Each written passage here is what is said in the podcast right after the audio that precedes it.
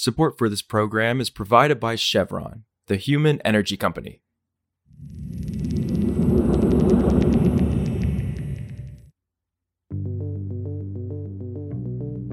This is Politico Energy. I'm Catherine Morehouse. It's only Wednesday, but it's already been a big week for Ford Motor Company, President Joe Biden, and the labor unions. On Monday, Ford announced it was stopping construction on a controversial multi billion dollar electric vehicle battery plant in Michigan, which received criticism from the right and local residents for planning to use Chinese licensed technology. And then on Tuesday, President Joe Biden did something historic for a sitting president. Joe Biden, Union Joe, as he likes to be known, walked the picket line with the United Auto Workers in Wayne, Michigan. President Biden using literally a presidential bullhorn to give his full throated support of the UAW. Experts say no sitting president has ever joined a strike before this moment. So today, Politico's James Bikales is breaking down the impact of Ford's announcement and Biden's visit to the United Auto Workers strike negotiations, along with the complicated politics of electric vehicle manufacturing in America. It's Wednesday, September 27th.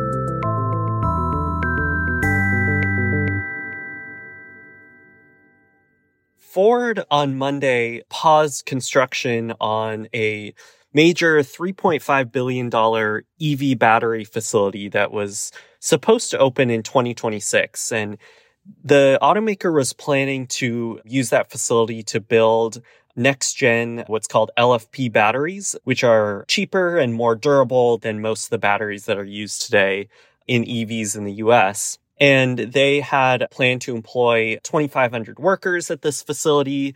And they decided on Monday to pause construction and they didn't provide any specific reasons why, only saying that they will reevaluate and make a final investment decision when they're sure that the plant can operate profitably. Okay, interesting. And you note that it's unclear why Ford decided to pause this plant. But what we do know is that the company has come under attack from Republican lawmakers and local residents for planning to use a licensed Chinese battery technology. What's been the political reaction from both Democrats and Republicans about this announcement? Yes, so this question about the licensed Chinese battery technology has really been at the crux of a lot of the scrutiny of this proposed plant. Ford says that they need to rely on this licensed technology because Chinese companies are far ahead of the US in terms of battery technology, and they want to be able to produce these next gen advanced batteries on US soil. The agreement is structured in a way that the Chinese company CATL wouldn't receive any taxpayer subsidies and Ford would completely own and operate this plant. But that's really not satisfied a lot of Republican critics, particularly, who have started multiple congressional probes into the plant. And there's been a lawsuit by local residents. So really, this Chinese battery tech licensing agreement has caused a lot of issues for Ford with this plant. Okay, got it. And now the other notable thing about this announcement is that it comes during the second week of the United Auto Workers strike, President Joe Biden was there Tuesday with the workers. Unions built the middle class. That's a fact. So let's keep going. You deserve what you've earned, and you've earned a hell of a lot more than you're getting paid now. Thank you very much. I mean, where are we with the union negotiations, and how does the Ford news and Biden's visit complicate things? Absolutely. So the timing of Ford's pause comes in the second week of this UAW strike, you know, a historic strike against all three Detroit automakers. And Ford citing in their statement that ensuring profitability of the plant is one of the reasons they did the pause could show that they, you know, are concerned about the impacts of the strike on their bottom line.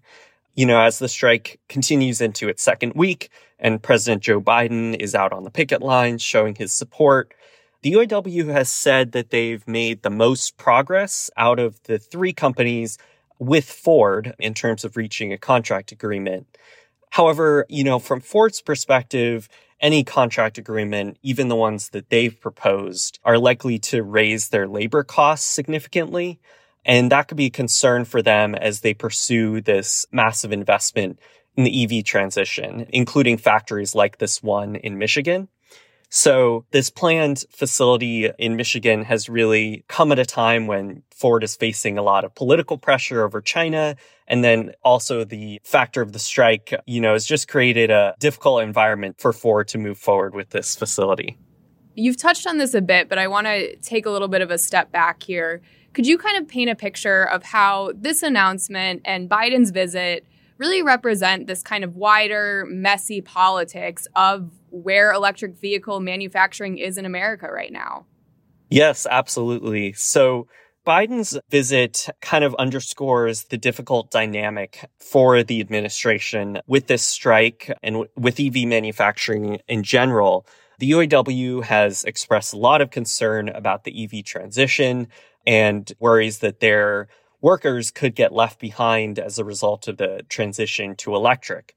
And the White House has been very cognizant of that and has responded by sending President Biden to the picket line. He's the first sitting president to visit a picket line in history. So the uh, pressure over this Michigan plant really exemplifies a lot of the difficulties around EV manufacturing because you have concerns from Democrat leaning groups, the unions specifically about how that will affect their workforces.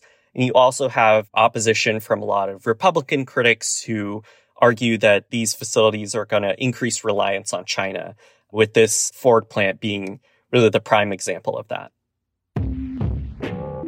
Also, coastal lawmakers are pushing Congress to pass a short term extension of the National Flood Insurance Program outside of government funding legislation in an attempt to avoid a housing market disruption if the government shuts down.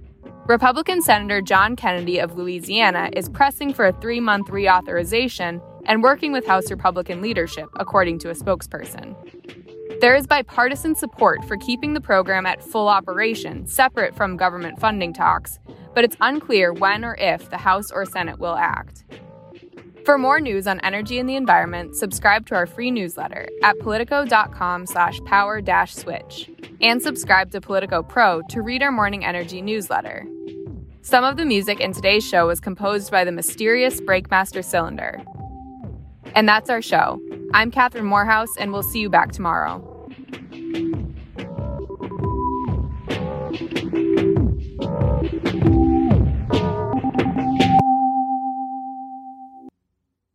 Want to know what the man who hopes to be Britain's next Prime Minister thinks about the world? Join me, Anne McElvoy, to hear Labour leader Keir Starmer's views on China, Donald Trump, Joe Biden, and why Barack Obama is his go to source of advice. It's all in the first episode of Power Play. Unpacking it, I'll be joined by a transatlantic Politico duo Rosa Prince, editor of London Playbook, and Hal Toosey, senior foreign affairs correspondent in Washington, D.C. So do join us as we try to make the Atlantic a little less wide for the inaugural episode of Power Play, wherever you get your podcasts. Support for this program is provided by Chevron. Chevron is working to responsibly meet rising energy demand across their U.S. operations like at their Gulf of Mexico facilities, which are some of the world's lowest carbon intensity operations, helping supply energy that's affordable, reliable, and ever cleaner. That's energy in progress. Learn more at chevron.com slash meeting demand.